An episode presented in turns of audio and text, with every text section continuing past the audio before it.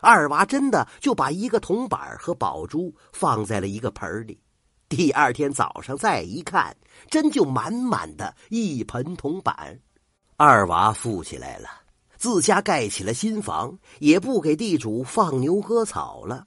邻居们受着母子二人的周济，感激不尽，日子和和美美的过着。可这世上没有不透风的墙。不久，刘地主知道二娃家有这样一件宝物，于是带着家丁气势汹汹来到二娃家，想逼他交出宝珠，占为己有。二娃见势不妙，冲进屋内，将宝珠从米缸里掏出来，直接吞到肚子里去了。宝珠进了二娃的肚子，透过肚皮也能隐隐看到宝珠闪着光亮。刘地主想抓住二娃破肚取珠，可是二娃这个时候变得力大无比，随手一抓一扔，就把刘地主和家丁们扔出了门外。二娃眼睛都红了，好像受着极大的痛苦一样，跑到王氏面前说：“妈，我我口渴，我要喝水。”王氏摸着二娃的手，哎呀，像高烧一样，烫得厉害，马上给二娃舀了一碗水。二娃一口就喝下去了，接着是第二碗、第三碗。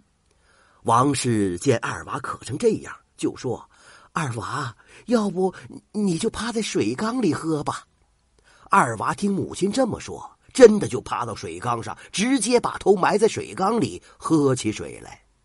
一缸水片刻就被二娃喝得干干净净啊！王氏摸着二娃的手，还是那么烫，又说。二娃，你还渴吗？到河边去喝水吧。我抓住你的腿，你趴在河岸上喝。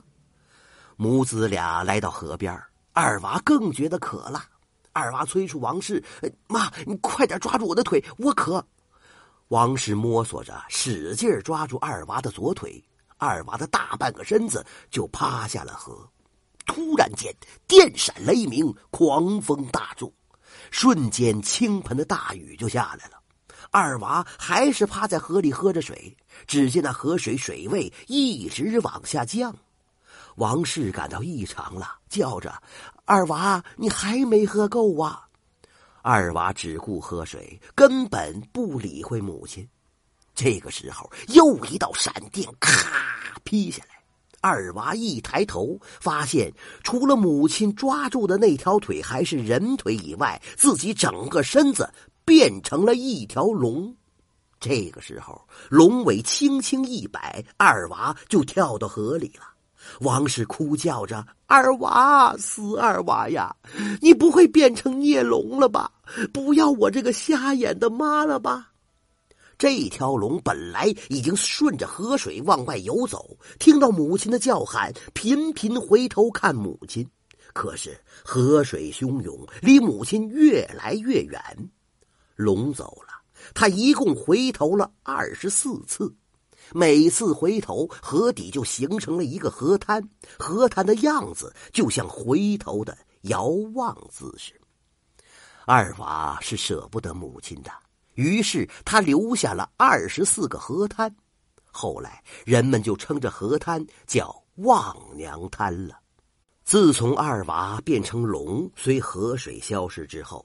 清河边上的百姓就再也没受到旱灾的祸害了。大家都说那是二娃变的那条龙在暗中保佑住在清河边上的母亲。